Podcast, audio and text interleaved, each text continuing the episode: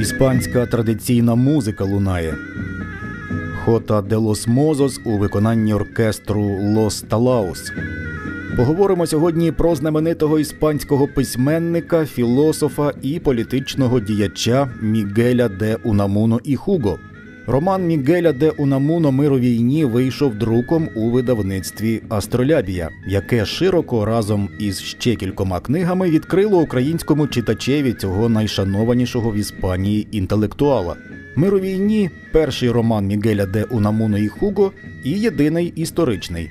Як говорить сам письменник у передмові до другого видання, цей твір історичний роман і романізована історія водночас.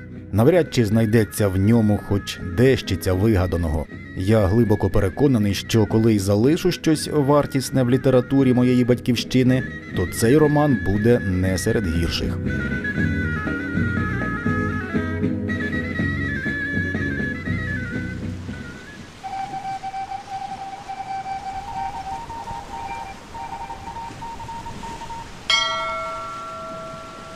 Це подкаст Радіо Астролябія. Всім привіт! Сьогодні у нас на борту історик і перекладач Богдан Чума, який працював над українським текстом роману Мир у війні. Пане Богдане, вітаю вас! Вітаю, Володимире! Постать Мігеля де Унамуно і Хуго в Іспанії шанують, але, мабуть, що й до сьогодні не осмислюють у повній мірі.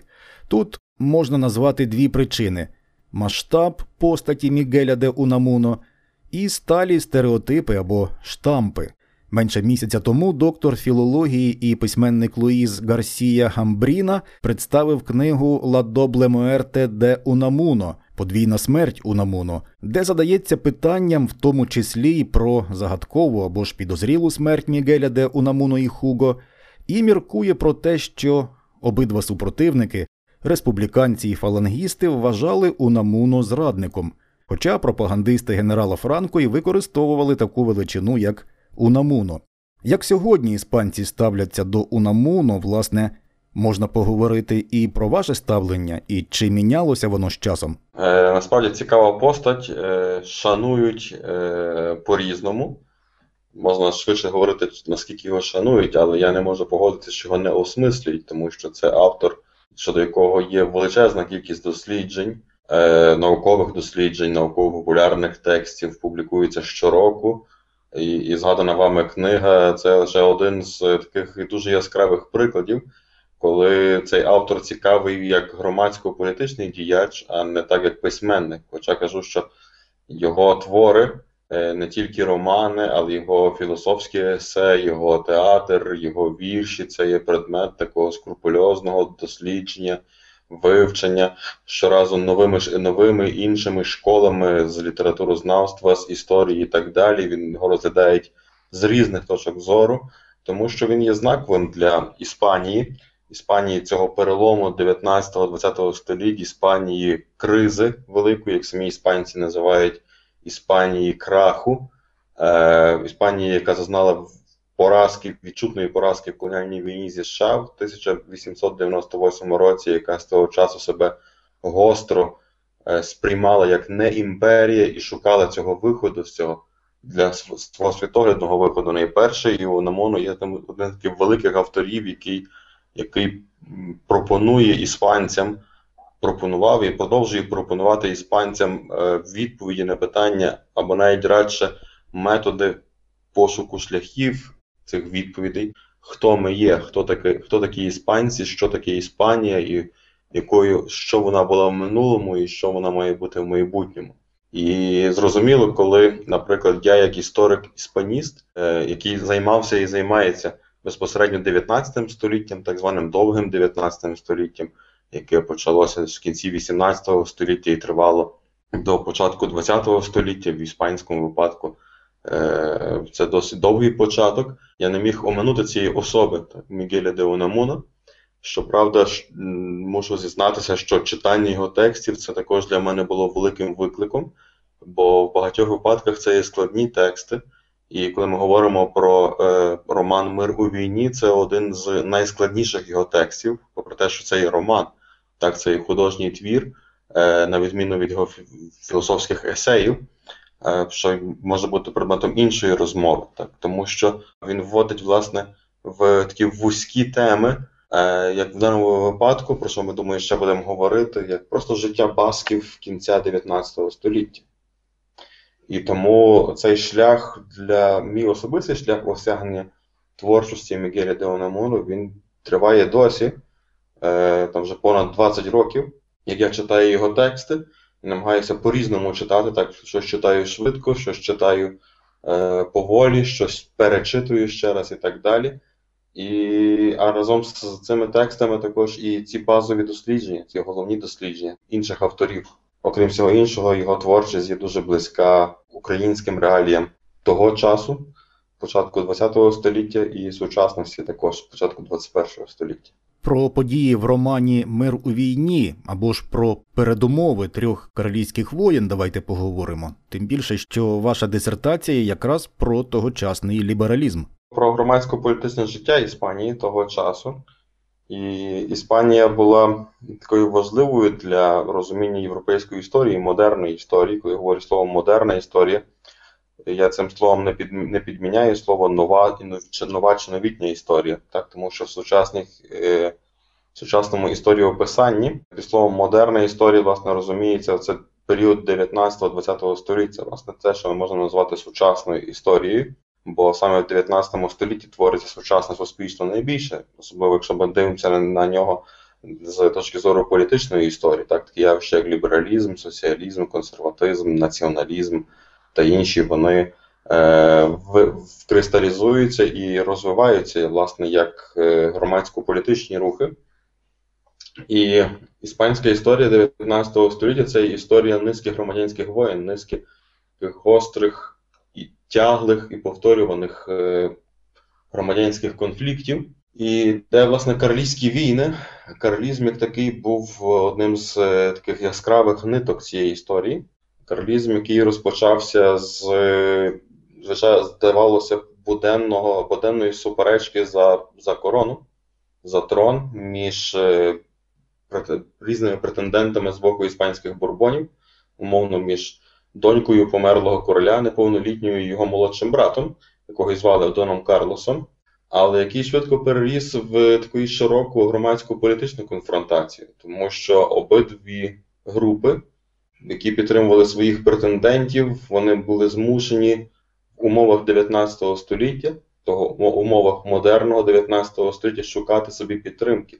Шукати собі підтримки серед різних політичних груп, ще не, не таких впливових і не таких чисельних е, для Іспанії 1830-х років, але з іншого боку, шукати собі підтримки в ідеологіях, які дозволили б їм мобілізувати е, нових прихильників.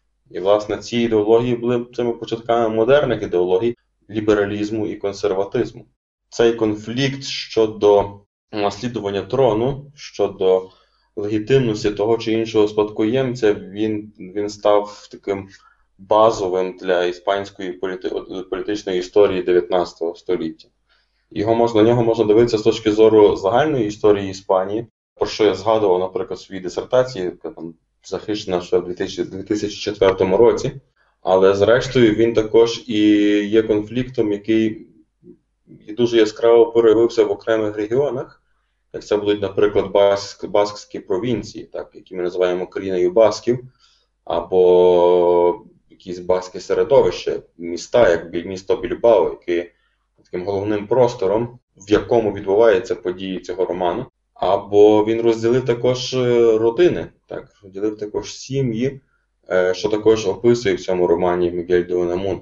Смисл роману Мігеля де Унамуну Мир у війні все таки філософський, ширший, ніж просто історія або політика, або війни між лібералами та карлістами.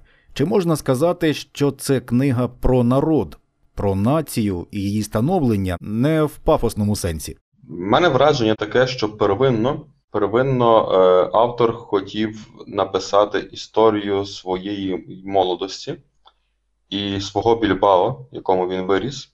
Тому що він сам зізнається, що він понад 10 років збирав матеріали різні, шукав і так далі. І тому на цей роман можна дивитися як на як на історичний роман, так як на історичний документ, де він описує оце своє середовище свого зростання, своїх дитячих років, своєї юності, і намагається показати, що таке це ці баски, що, що таке це Більбао з його околицями, хто такі ці баски з їхніми різними в різних проявах, з різними суперечками, з різними конфліктами і так далі, що зрештою є звичайним для будь-якого народу, для будь-якого регіону, будь-якої епохи. Хоча е, сам Унамуно вже згодом переосмислив, е, переосмислив оце своє розуміння цього роману, і на початку, на початку ХХ століття в Іспанії видавалося, видавався журнал, який називався Душа Іспанії чи Іспанська душа. І до, до цього журналу запрошували найвідоміших авторів е, з різних регіонів, які писали би про, про свій регіон чи про душу свого регіону. І Онамуно запросили написати твір про душу басків. Він так і на- так і називається Ля Альма Баска. Неважливо цей переклад. Це, звичайно зараз я просто не пам'ятаю, як цей твір точно називається. Важливо те, що він є перекладений е, українською мовою, і тут є інша історія з цим пов'язана. Також практично я думаю, що 20 років тому це сталося з перекладу цього, цього есею, невеличкого есею, який є в інтернеті, можна його знайти в вільному доступі. Е, Він називається Баскська душа українською мовою. Його переклала Ольга Маєвська, яка також займається Унамуну, яка захистила дисертацію е, кандидатську по власне романах Унамуну, і яка є переклад, також перекладачем окремих романів Мігеля де Унамуну.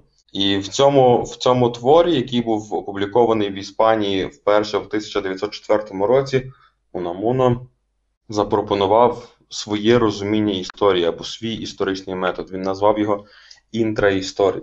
Інтраісторія для нього це є історія чи оповіді про людей, які живуть поза історією, так? поза цією офіційною історією, поза цією політичною історією, поза цією такою традиційною історією, історією, яку, про яку пишуть в підручниках, про яку традиційно згадують всі більшості свої історики і так далі. Це є історія простих людей. В даному випадку це є історія простих басків. Так, це не є історія видатних постатей, хоча в цьому романі він згадує цих окремих видатних постатей, але він не розвиває їхню тематику. Е, Це історія їхнього буденного повсякденного життя, життя щодня, так, з їхніми щоденними радощами і переживаннями, попри, наприклад, стан війни, стан облоги Більбао, про в цьому романі. Ці люди, цих людей залишаються свої радості, свої переживання, свої тривоги. Очевидно, що останніх є більше, тому що обставини цього зумовлюють. Це люди, яких е, в цьому, в яких в цій буденності проявляються їхні, їхні переконання, світоглядні, проявляються їхні елементи співжиття з іншого, з іншими людьми, їхнє розуміння цього місця, де вони живуть, їхнє розуміння спільноти, в якій вони живуть, і так далі. Тобто, це те, що в вже в 20 столітті. Завдяки французькій школі аналів е, розвинулася як така велика велика тема, яка називається е, повсякденна історія чи історія повсякдення. І вона воно, власне, до цього приходить ще раніше. І, і власне, цю, цю свою ідею він починає розвивати в цьому есею більше подає е, батьківська душа. І це дуже знаково, що 20 років тому це, ми цього почали. Е, почали з цього, з цього есею, власне, проект, цей довготривалий проект перекладу творчості Мігеля де Онамуно українською мовою. Одним з таких останніх книг, яка з'явилася в 19-му році, це була власне роман Мир у війні, в якому ця тема ще більше розвинулась. І, і звідси оце, оця от мета, так, оця мета цього роману виходить, так, його, його розуміння в кінцеве, коли він вже ви, написав цей роман, коли він завершував цей роман писати, коли цей роман вже був написаний, як він сам його розумів, він просто хотів показати, як цей роман це виокремлення, так, чи, чи демонстрація життя цього простого баска в його щоденному житті. Не в синтезі його всього життя, так, коли б ми сказали, от є конкретний якийсь там баск, який живе в Більбао, мовний крамар, який має свою крамничку, так, цей Хосе Антоніо, який продає, е, який от має свої щоденні клопоти, про нього можна написати дві історії. Так, можна написати історію за підсумком його життя, це такий собі невеличкий некролог, а можна написати історію, яка буде от обіймати оцих понад, чи, понад 400 чи майже 500 сторінок е, його життя, описуючи його буденність, описуючи його буденність не в значенні такому примітивному, тривіальному, так, а в значенні повсякдення, його переживання, його виклики, з якими він зустрічається, відповіді, які він дає чи не дає, бо це також відповідь, е, і так далі. У передмові до другого видання свого роману Мир у війні Мігель де Унамуно і Хуго зазначає, що і ось тепер, через 30 років, цей роман і досі актуальний. Тут ми можемо сказати, що книги мають друкуватися вчасно в свій час, і ми можемо сказати, що цей роман він і досі актуальний, і в тому числі і в Україні, можливо, в Україні особливо, зважаючи на наш воєнний час. Можливо, так. Е, Чому для Унамуно це було актуально, коли він передруковувався в 20-х роках, тому що бас, е, з'явився бас, ба, е, баскський регіоналізм, він перейшов на нову стадію. Тобто, що таке баскський регіоналізм 19 століття? Це є каралізм.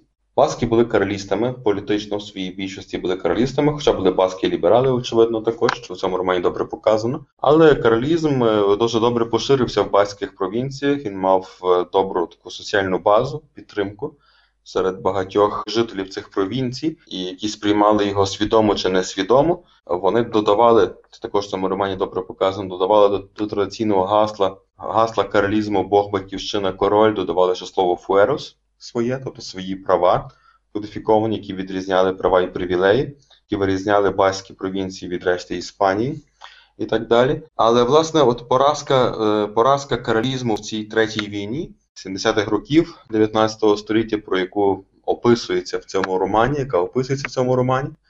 е, Вона привела до того, що баські еліти політичні почали переосмислювати е, розуміння себе в самій Іспанії і можливість власне презентації себе як басків з допомогою каралізму надалі.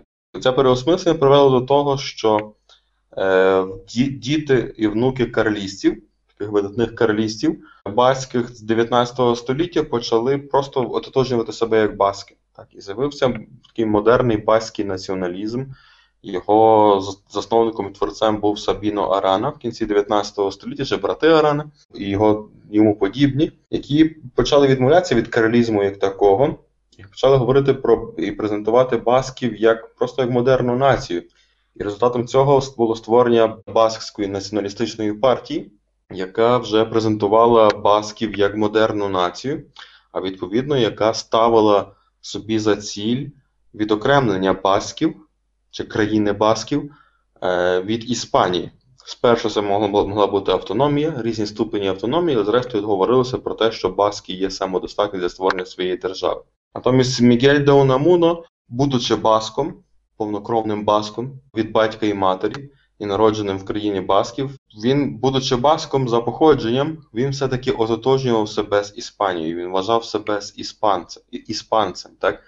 І для нього тому оця зміна зміна вектору в політичному розвитку країни Басків, і оця переорієнтація баського політичного життя з карлізму, який він також не сприймав, очевидно, в націоналізм, націоналізм як бажання відокремитися від Іспанії, для нього це було те великим викликом, який він відмовлявся приймати.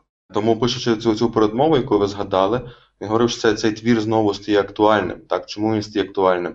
Тому що, очевидно, всі розуміли попередньо, коли з'явився цей роман вперше у 1897 році, що каралізму як такого вже немає. Каралізм залишався, але він вже сходив на маргінес, він вже надігравав більшої ролі і так далі. Тому ця тема це було просто минуле. так, Це був опис минулого, е, до якого можна було звертатися, отак, читаючи якийсь художній роман і згадувати, ностальгуючи або ті, потішаючи, що ліберали перемогли. Натомість у 20-х роках, чи навіть ще раніше, в перші, десятиліття ХХ століття, коли е, паський політичний рух, власне, як паський націоналізм переорієнтувався вже і виокремився з цим бажанням самодостатності і відокремлення, е, очевидно, він в цьому бачив чергову можливість можливість повторення цих подій, повторення цієї громадянської війни, повторення облоги Більбао, так, тому що Більбао є найбільшим містом. Е, країни Басків промисловим містом, таким ліберальним містом е, для для, цього, для цих перших десятиліть 19 століття навіть лівим містом, яке могло в багатьох випадках протистояти цьому націоналізмові таким більше іспанським містом, так, чи кастильським містом його можна назвати. І тут, власне, Унамуно бачить, пишучи цю передмову, він тут бачить цю, цей виклик, який знову ж робить актуальним е, його роман. Чи варто це порівнювати з сучасною українською ситуацією? Очевидно, що можемо. Бо що можемо порівнювати. Хоча, Хоча я, як історик, мушу зробити це застереження, що краще порівнювати речі, які відбуваються в один час, так? але не не, через не через століття. І цей роман швидше швидше не є для того з точки зору такої глобальної історії, національних питань українського, і баського чи іспанського, він не дається більше до цього порівня для, для такого порівняння. Цей роман швидше таким добрим прикладом показувати, як треба писати про минуле, в тому числі української історії, українське минуле або про українське сьогодення, так як треба розуміти.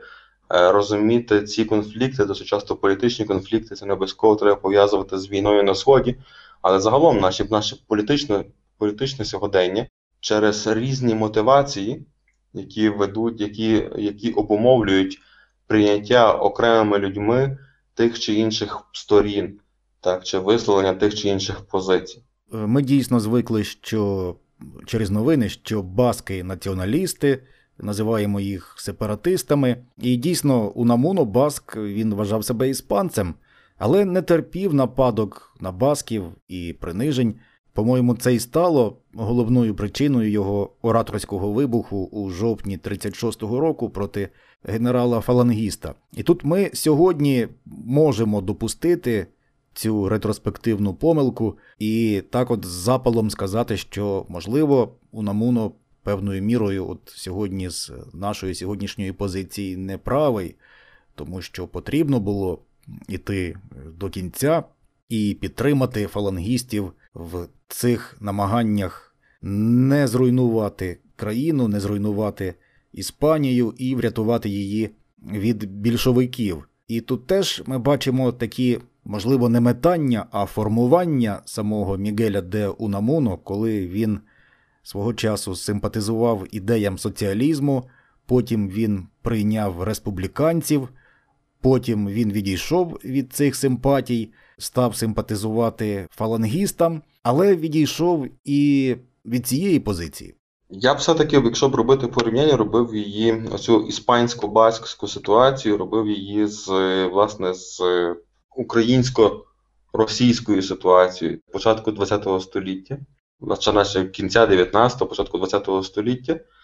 Бо це більше, мені видається, так прийнятним, коли ми розуміємо, що Іспанія все-таки є е, такою сукупністю цих різних різних регіонів і різних народів, які об'єднується власне цим словом Іспанія. Це така дуже відома річ, так що немає іспанців.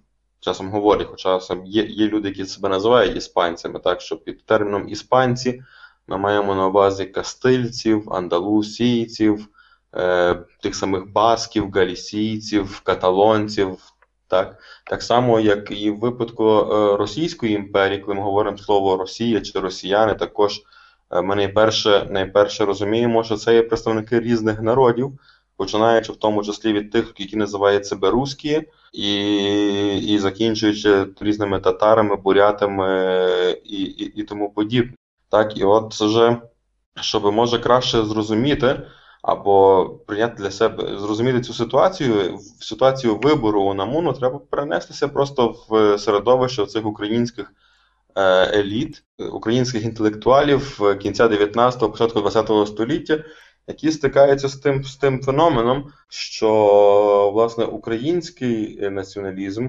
Е, ідея української окремішності вона все більше набуває популярності в спільноті, вони все більше її поширюють. І так чи інакше, кожній людині, найпершій людині, яка вважає себе частиною цих еліт, яка вважає себе інтелектуально освіченою, так далі, треба приймати рішення, так і вибирати, на чому боці ти будеш. Ти будеш е, на боці того народу, в середовищі, з якого ти народився. В якому ти виростав, мовою якого ти розмовляв, культурою якої ти первинно навчався, і так далі тобто ти будеш баском чи українцем в даному випадку. І перед тобою дуже великий виклик, так тому що тобі треба буде творити цю культуру, цю модерну культуру цього народу і так далі. Або чи ти далі себе е, ідентифікуватимеш з чимось ширшим, з чимось більшим, е, в даному випадку, е, в випадку Російської імперії, можна говорити навіть з імперською культурою. Так, Це така інша велика тема, це така імперські ідентичності, які дуже також паралельно з національними ідентичностями в 19 столітті також дуже досить активно, активно розвивалися в цей час. Ось цей вибір, який робили очевидно, інтелектуали, які проживали на території, наприклад, підросійської України. Е, цей вибір робили також баски, цей вибір робили каталонці. І і це був вибір Унамуна, очевидно. Унамуна, який який зростав як баск, який був за народженням баском, в нього не було іншої крові, принаймні від батька і матері безпосередньо, але який вже пройшов досить активний шлях своєї іспанізації чи своєї кастелізації, так, себе все більше ідентифікує з е, з тим, що називається Іспанія, з тим, що називається іспанська культура, або те, що часом що самі інтелектуали іспанські тодішні говорили з тим, що називалося іспанська раса або іспанська цивілізація, так? як якась велика, висока культура. Е, І що що, що противагу цій культурі значила там басьська культура, значила такі якісь ці басьські провінції. Е, це такий невеличкий народ, малий недержавний народ чи недержавна нація і так далі. Суди ця складність, яка, очевидно, ще ще чекає свого дослідження. Думаю, що що те, що ми зробили з цими перекладами, те, що зробили видавництво Астролябія, це такий великий посил і можливість для для сучасних українських е, інтелектуалів, е, українських дослідників також вивчати у Мігеля Дуонамуну, хай навіть в перекладі, але також думати про про цей вибір, так, який він робить, і за рахунок чого він робить вибір, так, на користь на користь цієї іспанської культури, е, фактично визнаючи, що баскська культура є чимось нижчим. Так насправді також було е, в його випадку. Він був переконаний, що еускера, мова басків, вона не є достатньою для для творення інтелект, складних інтелектуальних смислів. Е, що власне кастильська чи іспанська мова до цього більше надається, тому що іспанська на, на основі цієї мови створена висока культура, е, цивілізація чи раса, як вони в цей час називали. Мігель де Унамуно і Хуго майстер слова, і то який, і це видно з перших рядків. І тут є загадка і дивовижа. Унамуно за національністю баск. Іспанська це не його рідна мова, але наскільки довершено він нею володіє. Ви, як іспаніст, з досвіду можете сказати, чи все-таки видно баськість в довершеному письмі Унамуно, чи це таки геніальна іспанська? Тут не можна говорити, я би чи я би не говорив про те, що що іспанська мова не була, іспанська кастильська не була для нього рідною, так? Тому що він, як і абсолютна більшість басків того часу і до сьогоднішнього дня, він фактично ці дві мови вивчає одночасно. Він все-таки живе в Більбао, він живе в великому місті, він живе в сім'ї інтелектуально, інтелектуальній і так далі, і сім'ї двомовній. Так, і оце ця двомовність басків, а ширше в іспанському контексті не тільки басків, але тих самих каталонців, валенсійців чи галісійців і так далі, вона є доволі знаковою. Якщо, наприклад, впродовж цього 19 століття чи попередніх століттях ця двомовність була е, видимою, і вона не була е, вона була такою роздільною лінією. Це було, наприклад, е, якщо ми говоримо про басків, е, це було баскське село, чи село, яке говорить еускерою, еускерою, і місто, яке говорить кастильською чи іспанською.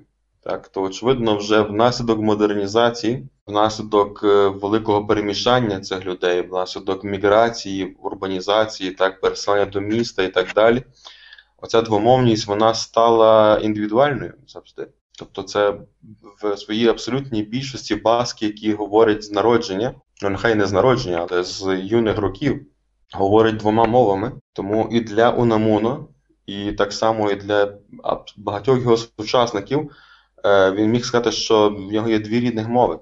Так, е, Еускера, якою очевидно він розмовляв з батьками і так далі, але також і кастильська мова, якою він також розмовляв з батьками, якою він розмовляв в своєму середовищі і так далі. І він швидше для себе е, градує значення цих мов. І очевидно, що з часом З часом його інтелектуального становлення, інтелектуального зростання, іспанська кастильська мова є для нього стає для нього першою мовою.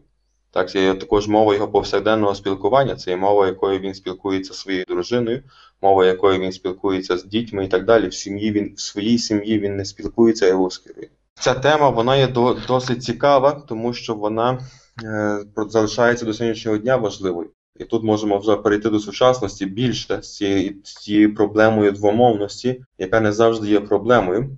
Є також відомим фактом, що на 70-ті роки чи на 60-ті роки ХХ століття баски практично втратили свою мову. Тобто в неї розмовляла мізерна кількість населення, в тому числі через через репресії франківського режиму, які старалися обмежити вживання, її забороняли і так далі. Хоча з іншого боку, вони і ніби формально підтримували на рівні наукових інституцій, розвиток е, і, і тому подібне. Вже е, після Франко. Е, з кінця 70-х років, 80-х 90-х роках країна Басків пройшла досить активний цей, короткий, але дуже активний період відновлення і розвитку своєї власне е, мовної культури і пов'язаних з ними пов'язаних з ними речей. І це дуже добре проявляється в баскській літературі, тому числі художній літературі, яка сьогодні дуже активно розвивається. Але фактом є те, що еускерою читають трохи більше мільйона людей у світі. І очевидно, що цього було б цього ринку буде замало, було б замало для того, щоб ця література дуже добре розвивалася, е, щоб сучасні баські письменники ставали більш популярними і так далі. І дуже часто так трапляється сьогодні, наприклад, що сучасні баскські письменники пишуть роман одночасно двома мовами. Тобто вони його пишуть ускерою, наприклад, тоді самі перекладають чи переписують його швидше, навіть наприклад, переписують його кастильською і іспанською, або навпаки. Так, Тому що вони все-таки розуміють, що з одного боку для них це є виклик залишатися баскським письменником і писати своєю мовою, підтримувати, розвивати її. Але з іншого боку, вони є частиною цього великого інтелектуального середовище, яке яке, яке творить, яке створено іспанською мовою. Так, ці великі іспанські видавництва Мадрид, е, які знаходяться в Мадриді і Каталонії, в яких друкується зрештою абсолютна більшість письменників іспаномовних, найперше не тільки іспанців, а також і вихідців з. Е, Латинської Америки, яку іспанці називають Іспанською Америкою, е, і так далі. Ну, досить сказати, що Маріо Варгас Гьоса тепер живе живе в Іспанії, так, пишучи іспанською мовою але це не означає, що він є іспанцем е, до кінця. І ось ця проблема, вона, очевидно, є іншою цікавою складною проблемою, яку можна шукати якісь порівняння з сучасності, або шукати і не знаходити, мабуть. Зараз в мене формулюється теза. На підставі того, що я говорю про Іспанію, і переноситься на Україну, так? Чи чи в сучасній Україні, або чи взагалі в Україні ХХ століття, ми маємо приклад такої свідомої і творчої двомовності, як це мали, наприклад, баскські письменники чи баскські інтелектуали загалом. Хоча це не є випадок Унамуна. Унамуну, зрештою, відмовився від від еускери як від е, мови своєї творчості. Він хіба використовує в цьому романі добре добре, добре бачимо, використовує окремі слова, окремі фрази, вислови е, еускерою для того, щоб швидше швидше показати якусь таку оригінальність так, цього свого твору, якусь, можна навіть так зверху сказати, тубільність цього населення, яке говорить своєю мовою, нагадати цим речі своїм читачам, що це населення говорить своєю мовою, яка абсолютно відрізняється від від мови, від, від іспанської мови і так далі. Які він відразу сам перекладає в більшості випадків. Ми можемо сказати, що сьогодні великі верстви українців можуть не зрозуміти Унамуно з цієї точки зору, тому що ми це все переживаємо вже не перший рік, коли наростає напруга, попри співсумісність сьогодні українських патріотів, які говорять російською, які говорять українською, ми розуміємо і ті загрози, які може нести Росія, яка з усього робить зброю, в тому числі робить зброю і з мови. Ну очевидно, так. Очевидно, що ця проблема є зрозумілою. Так, те, що ви говорите, воно це є в цьому є рація. Але для мене є важливий Унамуно з іншого боку. Чим є важливий для нас Унамуно сьогодні, це можливість, і, зокрема, цей роман це можливість як показувати себе, так, як е, розуміти своє минуле, Неважливо, наскільки там е, ти в сучасності є великою державою чи меншою державою, впливовішою чи менш впливовою, чисельним чи менш чисельним народом, нацією і тому подібне. Важливо твоя настанова роз, роз, розуміння так, тебе і твого народу е, в сучасному світі, і настанова того, що ти є творцем, творцем цього народу, творцем цієї актуальності. І тому, е, власне, тут Унамуно він вибрав позицію, очевидно, іспано, іспаноцентристську. Він вибрав для себе провідною ідентичністю, вибрав для себе іспанську ідентичність. І ця іспанська ідентичність мала також купу своїх проблем. Вона перебувала в тяжкій кризі, і і він є таким активним інтелектуалом, який шукає шукає виходу з цієї кризи, який планує вихід з цієї кризи. Ще, очевидно, не в цьому романі, хоча в цьому романі також, бо це його ідея інтраісторії, так, повернутися до до буденності народу, подивитися на цей народ, побачити. Це таке народовство, народовство в ширшому такому значенні можемо також тут шукати якісь якісь паралелі. І очевидно, що це також є його відповідь як інтелектуала. І тут є велике значення Мігеля де Унамуна. Так? Він є все-таки таким провідним інтелектуалом свого часу, іспанським інтелектуалом, який, який шукає відповіді для іспанського суспільства, для іспанських еліт, так, який свідомо провокує ці еліти е, різними справами. Політично це най, най, най, найкраще видно, так, тому що Мігель де як і інші українські представники в 1931 році підтримує проголошення республіки. Але потім, коли республіка утверджується, він є противником республіки, не так республіки, як е, просто політичного режиму, але тих людей, які правлять цієї республіки республікою. Тоді в 36-му році він підтримує це військове повстання проти цієї республіки. Але як тільки повстанці якось утверджуються в цьому регіоні, де він проживає, зокрема в Саламанці, він виступає проти цих проти цих повстанців, так тому що. Його ідея є зовсім іншою, так і якщо він навіть можна говорити про те, що він не має кінцевої ідеї, кінцевої візії, якою ця Іспанія має бути і так далі. Але він бачить, що що ці люди, які приходять до влади, які отримують політичну владу, вони десь збочують в його розумінні з цих е, з того шляху, як він собі це малює. І його завданням, як як інтелектуала, є відразу говорити про це, є відразу критикувати це і так далі. Тому е, ось тут є важливий і цікавий унамуну для для країни, яка шукає себе, яка продовжує шукати себе, яка от е, десь там розривається умовно між між Заходом і Сходом, так дуже умовно між цими різними ідентичностями чи цінностями, яку, очевидно, розривають також також різні інтелектуальні середовища, окремі е, такі публічні інтелектуали, які пропонують свої варіанти розвитку, які або свої свої розумі, варіанти розуміння актуальних проблем і так далі. І очевидно, що тут Унамуно постає таким собі добрим публічним інтелектуалом найперше. Так. Він він є тим першим критиком Іспанії, будучи іспанцем, він є першим критиком Іспанії, її еліт і її того шляху, який ці еліти пропонують або обирають. І це є це, цей приклад, який є дуже добрим і дуже дуже вартісним для України для сучасної України. Франциско Франко в своїй стратегії великою мірою опирався на католицизм, і, можливо, це налякало якимось чином або відштовхнуло Мігеля де Унамуно. Я належу до тих істориків, які вважають, що особа Франко, в принципі, є переоціненою. І це такий швидше конструкт його участі в громадянській війні, який був вже створений вже після громадянської війни, його значення і так далі. Унамуно був відомим критиком е, католицизму, але водночас для нього це було дуже важливо. Важлива е, релігійність, а в даному випадку, іспанському випадку, це католицька релігія. Католицька церква, перепрошую, це була дуже дуже важлива е, важлива складова суспільного життя. Недаремно, що от, от ми говоримо зараз про перший його роман, але його останній роман, найменший, найкоротший, це швидше така новела, який називається Святий Мануель Добрий Мученик.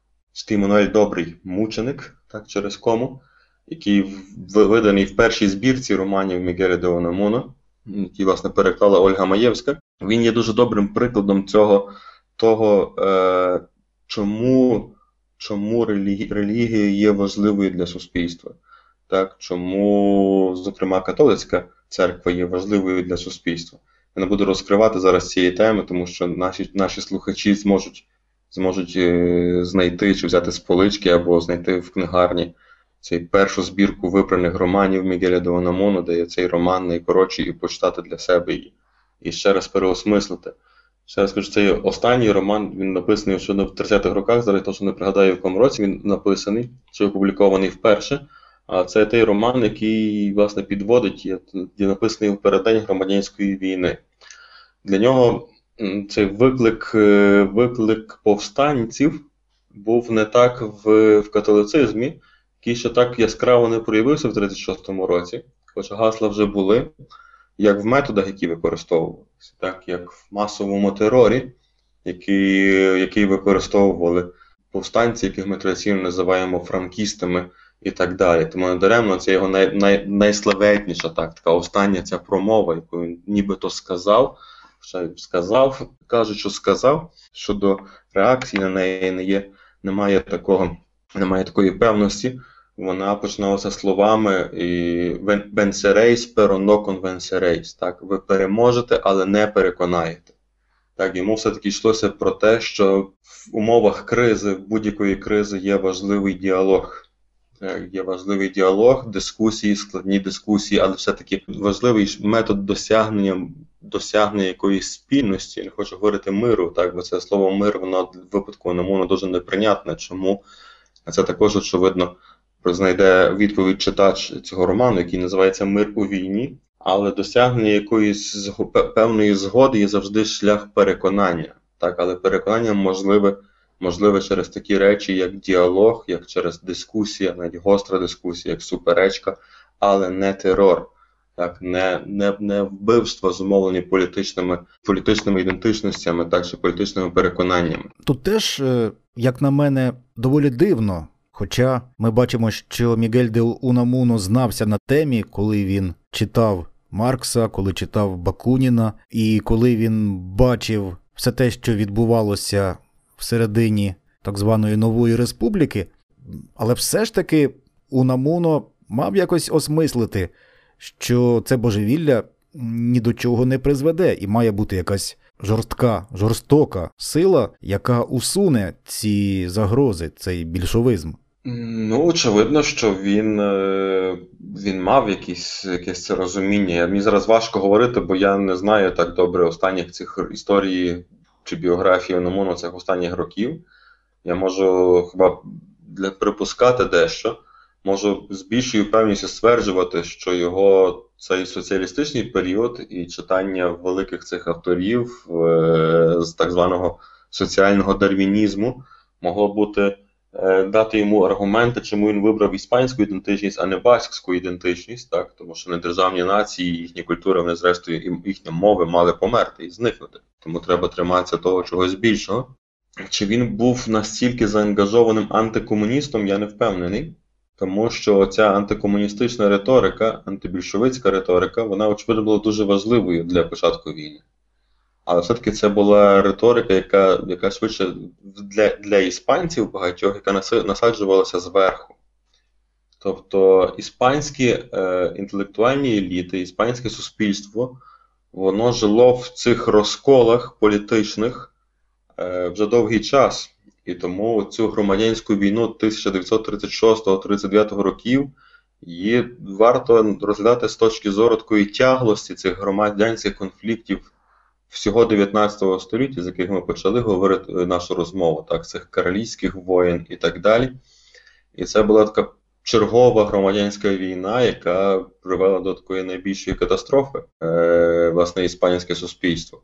Тому, власне, я б я б не наголошував на цій анти, антибільшовицькості Мігеля де Онаму. Він, очевидно, вже не був лівим е, в цей час. Він, очевидно, був критиком, і в його романах, творах це є, є, є проявляється.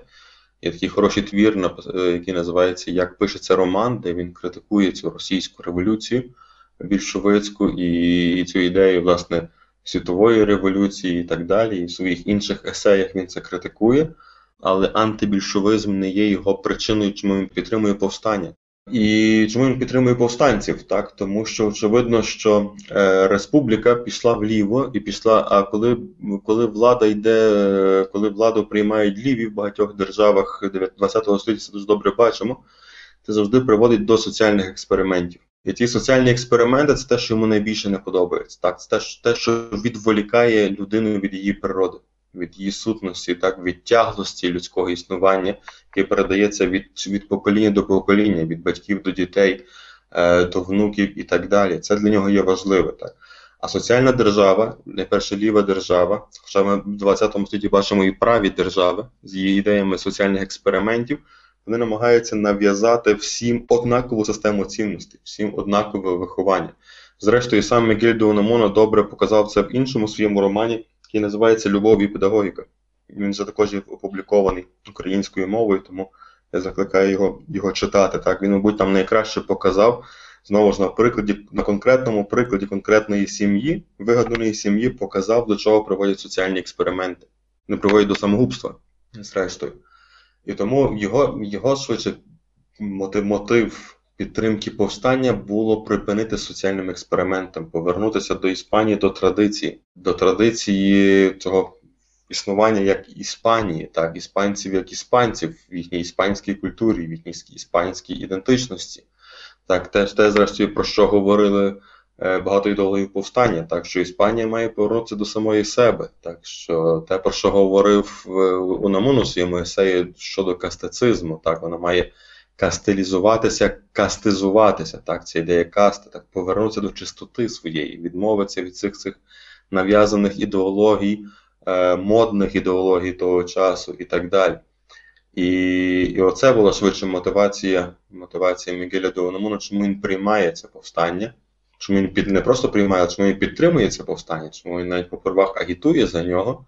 Але але зрештою він побачив, що що це повстання воно знову ж веде інших інших експериментаторів соціальних, які, попри все, не йдуть до цього. Для Унамуну не могло бути не могло бути однієї відповіді для всіх, так, не могло бути однієї ідеології для всіх, так, правильної ідеології, яка мала бути прийняти все суспільство. І ми вже про це говорили, якщо ми говоримо про католицизм чи про християнство загалом. Є дуже хороший есей, який називається Агонія християнства. Агонія християнства. Агонія не як передсмертні муки, але як агон, так, як боротьба, як змагання в грецькому розумінні. Так, І для нього він католицизм, власне, його прояв католицизму в Іспанії він досить позитивно оцінював ці ранньомодерній Іспанії, Іспанії 16-17 століття, Іспанії ізуїтів, Ігнатія де Лойоли, Ін'їго де Лойоли, ще одного баска, до речі, Іспанії Святої Терези від Ісуса, цієї великої реформаторки ордену ордену кармелітів, е, і яка переживала складні містичні досвіди. Так, Але це була Е, релігія, чи це була релігійність, яка не була не була усталеною, яка не просто піддавалася певним правилам, не була мертвою релігією, каже каже Мігель Дуанамуно. Так, це була релігія постійного пошуку, постійного сумніву, постійної е, постійної боротьби, постійного змагання різних ідей. Так, це була власне тут є агонія християнства, змагання так, різних ідей і так далі. І очевидно, що ми можемо перенести це розуміння, що таке Іспанія також на цей перед, передвоєнний час, на час початку громадянської війни. Так, І для Унамуну було дуже важливо залишити оце, цю цю, відкриту можливість дискусії для того, що таке ця Іспанія є. так. Е, що таке ця іспанська культура, що таке ця чиста іспанська культура, зрештою і так далі, але в жодному випадку не приймати єдиної ідеології, так, єдино правильної ідеї, яка тим більше нав'язується тими політичними групами чи тими, хто нав'язується просто переможцями, так як єдина правильна ідея, яка зрештою приводить до соціального експерименту. І через те для Ономуно, зрештою, в останні роки його життя чи на цей час, час початку громадянської війни, були неприйнятні як ліві, так і праві. Які просто вважали себе винятково істинними. Ви цікаво сказали прикметно, що Унамуно критикував російську революцію, і тут ми з прикрістю можемо сказати, що він не дожив до того розвитку протистояння іспанської фаланги і більшовиків, коли почалося те, що сьогодні в пресі у нас називають гібридною війною. Ми можемо точно зробити паралелі з війною в Іспанії і з війною в Україні, коли з'являлися сформовані росіянами підрозділи які називалися інтернаціональними бригадами. Власне, там було багато і військової техніки російської, і інструкторів. Те, що відбувається і сьогодні. Ну, я думаю, що все-таки Унамуно з цього приводу висловився правильно. І в його романі Мир у війні на самому початку є згадка про вуличну іспанську пісню, там, де згадуються росіяни, які і тоді втручалися в справи Іспанії і присилали своїх вояків. Я веду до того, що сьогодні я бачу такі певні симпатії до Росії, до лівих поглядів в Іспанії. Наскільки це дійсно є, можливо, це просто погляд ззовні, як такого читача новин або слухача музики. Ну, очевидно, що є прихильне ставлення до Росії. Найперше через ставлення до російської культури, яка масово поширювалася, популяризувалася. Одне слово Достоєвський, так, е, воно дуже багато дає для розуміння. Е, власне, Унамуну часом порівнюють з російськими письменниками, тим самим Достоєвським. Е, якщо ми говоримо про роман Мир у війні, то очевидно є дуже пряма аналогія на відомий роман Льва Толстого Війна і мір. Тут також немає, не є не є таємницею, що Унамуно взяв цю ідею звідти. Так він просто є така цей роман можна дивитися Мир у війні як відповідь Унамуно на війну і мір Льва Толстого, де він показав, як треба писати, так, тому що Толстой написав офіційну історію. До цього підійшов такий традиційний хроніст, літописець, який показав цю історію зверху. Е, Традиційно таку дуже багато. Це історія еліт. Там є елементи життя простих людей, там є елементи буденності, а там немає цього. Так, це таки історія така підручникова яку традиційно писали в 19-му і продовжували писати в 20 столітті. Натомість Зономоно дав свою відповідь. Так він показав, що таке цей мир у війні, який треба шукати, шукати там, де ці люди живуть постійно в цьому. Ну але повертаючись до вашого питання, так звичайно, що є. Звичайно, що це велика традиція, яка сформувалася в 19-му, більше міру в 20-му столітті, в цьому інформаційному суспільстві, де той самий радянський союз на заході, іспанська Іспанія, іспанська мова. Тут не було виключенням, ототожнювався з Росією, всі громадяни СРСР е, ототожнювали всіх громадян СРСР називали росіянами. Так, і це той виклик, який, очевидно, є є важливим для багатьох е, цих представників колишніх колишніх радянських республік, чи цих навіть е, поневолених радянських народів чи російських народів, які мають. Мають про себе якось більше заявляти і більше говорити. Це той шлях, який доволі складний, тому що тут важливу роль мала б відігравати держава в тому, такому в зміні цього сприйняття, в насиченні цієї інформації про Україну різними мовами, різними мовами. Ну але мусимо констатувати той факт, що українська держава цим займається дуже мало. Найперше, не так не так сама українська держава, як якась аморфна аморфна сутність, так, а її конкретні інституції, які цим мали би займатися. Йдеться про Міністерство закордонних справ, про дипломатичних представників і так далі. Але, зрештою, кожен робить те, що може робити, і це така інша історія. Я з е, колегами минулого року запустили такий проект, який називається Україна іспанською мовою, Україна не Еспаньоль. Е, це люди з України, з Іспанії, які ми намагаємося щось щось в цьому напрямку робити. Принаймні, що можемо, поки що якихось більших успіхів на цьому немає, але якісь перші кроки є зроблені. Сподіваємося, сподіваюся, що це буде далі тривати. А щодо щодо його сприйняття чи несприйняття е, СРСР цього втручання, тут є є знову ж таки питання просто якби так, як битології. Тобто, якщо він жив довше, то очевидно ми могли бачити якусь його реакцію на участь цих інтер, інтернаціональних бригад, але з іншого боку, чи участь безпосередньо радянських так званих радників чи добровольців радянської техніки використання. Але з іншого боку, це була б також і його реакція на на участь італійських і німецьких підрозділів на боці Франко е, і так далі. Тому тут не можемо говорити так, що все це було б однозначно. Мир у війні було написано до 98-го року, і ми можемо все-таки сказати, що це і історичний, і мілітарний роман. Тут нікуди не дінешся. Але як представник покоління 98 цього руху, чи можемо ми назвати і самого Мігеля де Унамуно так прямо або загально пацифістом, і його творчість і філософську, і літературну теж пацифістською? Ну, пацифістом точно він не був. Е, Він навіть про це, я зараз не пригадаю, коли йде, але про це він говорив, і це не раз він повторює, так, що цей пацифізм це є швидше зло. Е, так, І тут йдеться не про пацифізм, не так про війна, е, те, що ми розуміємо під цим словом, так, е, війна сьогодні, як безпосередній збройний конфлікт, як продовження політики, але як пацифізм, як відмова від. Від відстоювання своєї позиції, в тому числі агресивного відстоювання своєї позиції, від провокування на дискусію, на дебати і так далі. Все. Він це був до цього відкритий. Так, це був він був доволі конфліктною особистістю. Тому пацифізм це не його означення. Роман опубліковано в 97-му році, тому опубліковано його очевидно ще до цієї кризи, до до війни 98-го, до краху 98-го року. Чи може це бути прикладом мілітаристської літератури? Очевидно, може. Але знову ж не йдеться тут про традиційні е, традиційні військові історії. Так? Тобто він не йдеться про про описи війни між е, офіційними арміями. Е, Власне, що таке карелізм, як е, в цей час, це значною мірою така партизанська війна. Це використання цих партизанських методів, методів герільї і і, і так далі. Яка, власне, ця герилья походить з Іспанії з початку 19 століття ще. І тут швидше йдеться про цей мілітаризм чи таку військову традицію, в якій живуть живуть звичайні люди.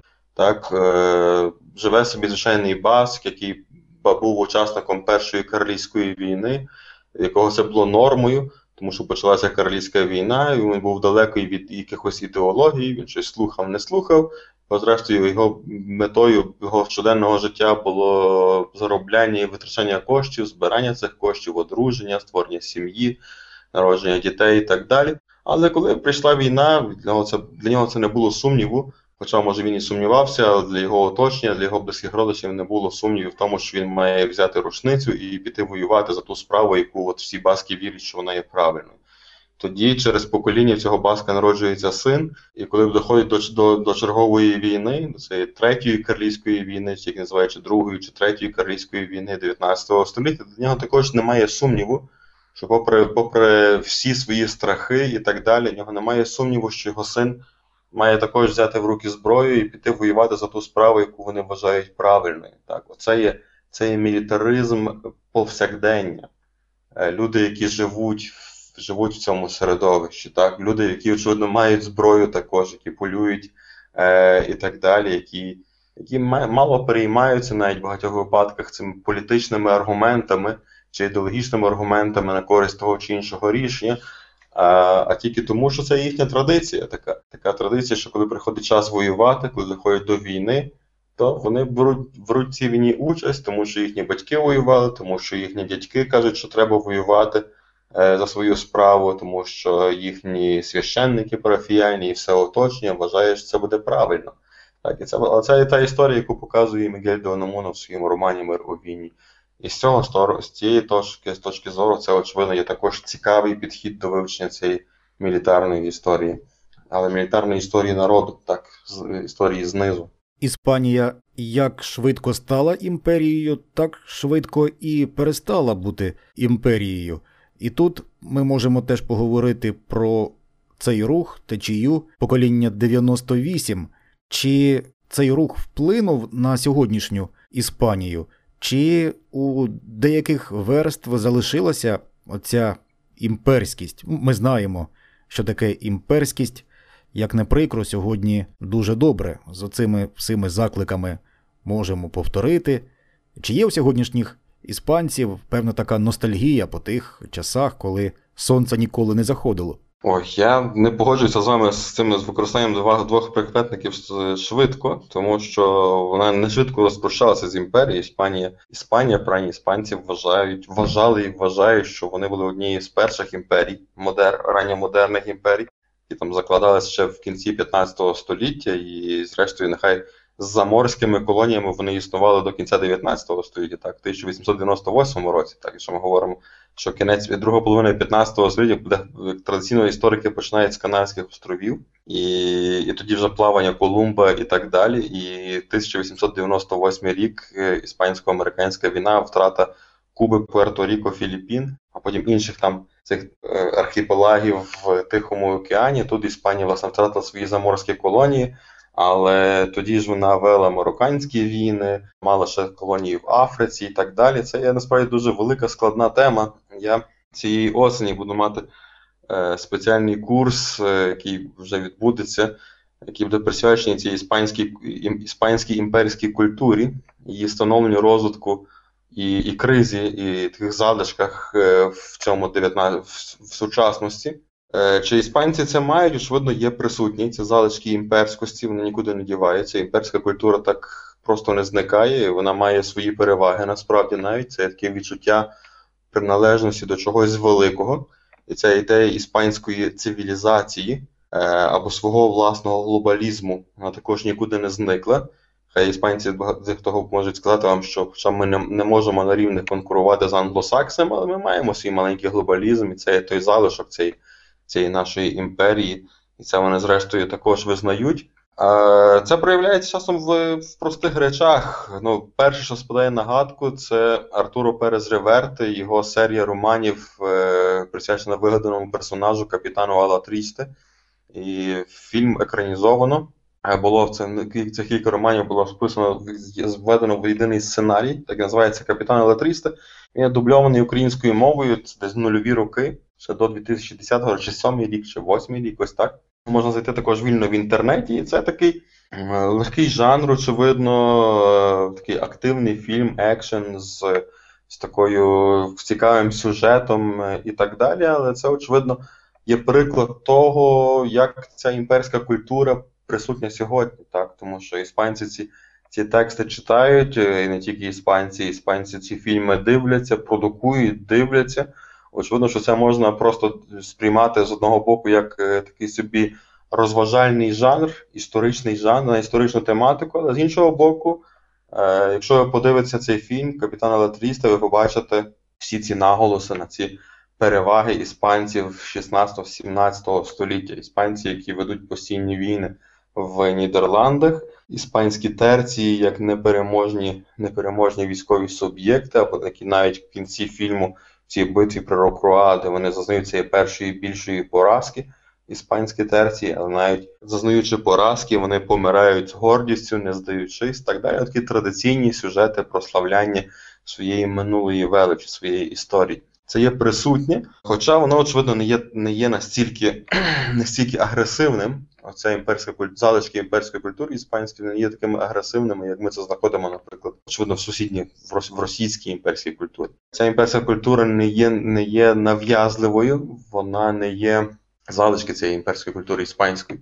Вона не є, не є такою агресивною по відношенню до колишніх колоній, до тієї самої Латинської Америки і так далі. Е, ну, але вона є, вона буде, тому що це є велика частина іспанської історії, те, що творить іспанську історію, те, що творить те, що ми називаємо іспанською сутністю, що таке Іспанія, хто такі іспанці. І без цього розуміння минулого нікуди не обійтися, і вона, воно, очевидно, є. І Унамуно, да, це також, до речі, дивився досить позитивно. Він також був одним з тих, хто хто шукав в минулому цих позитивних позитивних речей. Даремно, що е, таким прикладом, іншим яскравим прикладом цієї іспанської імперської культури є най, найвідоміший літературний персонаж в світі це є Дон Кіхот, якого, щодо якого Унамуно також написав свої філософські роздуми, е, його переосмислюючи так, пропонуючи своє, своє розуміння Дона Кіхота в як цей твір називається трагедія життя життя Дона Кіхота і Санчо Панси, так? І також перекладений українською мовою і виданий видавництвом Астроляпі.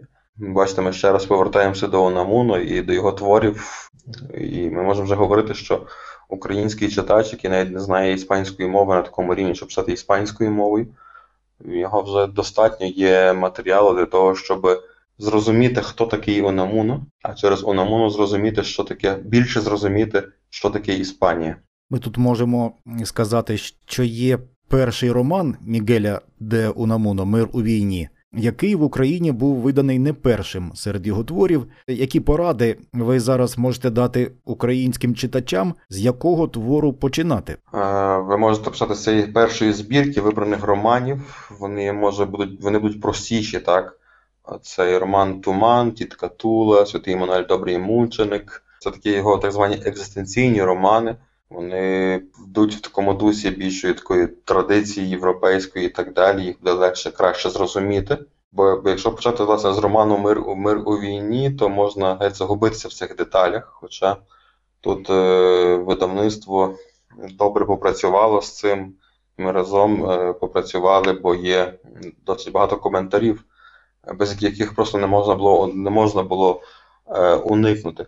Ну, але зрештою, завжди що кого цікавить. Якщо когось цікавить, е, цікавить тема басків, тема власне такого історичного роману, як писати історичний роман, або як взагалі писати історію, то цей роман Мир у війні буде самодостатній і цікавий сам по собі. Якщо без цього наш слухач зацікавиться, зацікавиться іншими творами Мігеля Дуанамону, то вони, очевидно, є. І можна через е, веб-сторінку видавництва Астролябія подивитися, що є, і замовити, замовити решту, решту текстів. Тут не може бути якогось такого знаєте, підходу правильного до вивчення, тому що, зрештою, такі підходи це є швидше академічний підхід, так, коли там треба починати з якогось чи за хронологічним принципом, чи за тематичним принципом. Тут читач сам для себе обирає і знаходить те, що йому те, що його цікавить. Так? І якщо його зацікавить один роман, може перейти до іншого роману, до інших текстів, і до філософських текстів. Цікаві особливості перекладу. Дві ворожі політичні групи, сім'ї живуть поруч, діти цих ворожих політичних представників дружать, але в розмовах простежується напруга, простежується, можливо, уже ворожість. І тут цікаво, як один одного вони називають. Прямо в розмовах іде характеристика, та він же лібераст. І це так якось звучить по-сучасному, тому що в сьогоднішній Україні і в різних дебатах в соцмережах ми теж це можемо простежувати. Це слово лібераст це прямий переклад, чи ви його осучаснили? Ні, ні, це абсолютно сучасний переклад. Я зараз не пригадаю іспанського відповідника, але зрозуміло було, що це було якесь зневажливих конотаціях від слова ліберал, лібераль.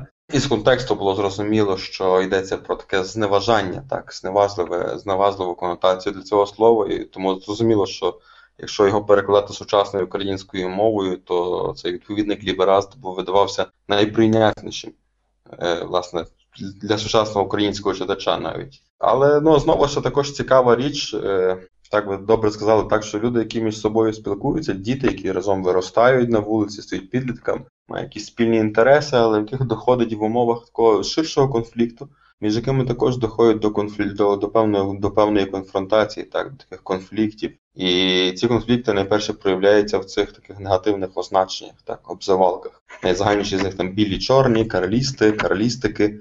Е, от слово там я пам'ятаю караліста, караль, каралістон. Так. Немає в нас слова карліст не вживається, тому я, е, якщо би був би там на взірець лібераста, так, якийсь караліст чи консерватор, е, то можна було б його вжити. Так. Тому, от, наприклад, я пригадую, що цей термін каралістон також зневажливий, був е, просто перекладений як карлістик, так, таке применшене значення також на такій негативній конотації. Дякую за бесіду. Сьогодні з нами був історик і перекладач Богдан Чума, який працював над українським текстом роману Мир у війні. Пане Богдане, спасибі вам, до нових зустрічей і на все добре. Дякую вам, пане Володимире, почуємося.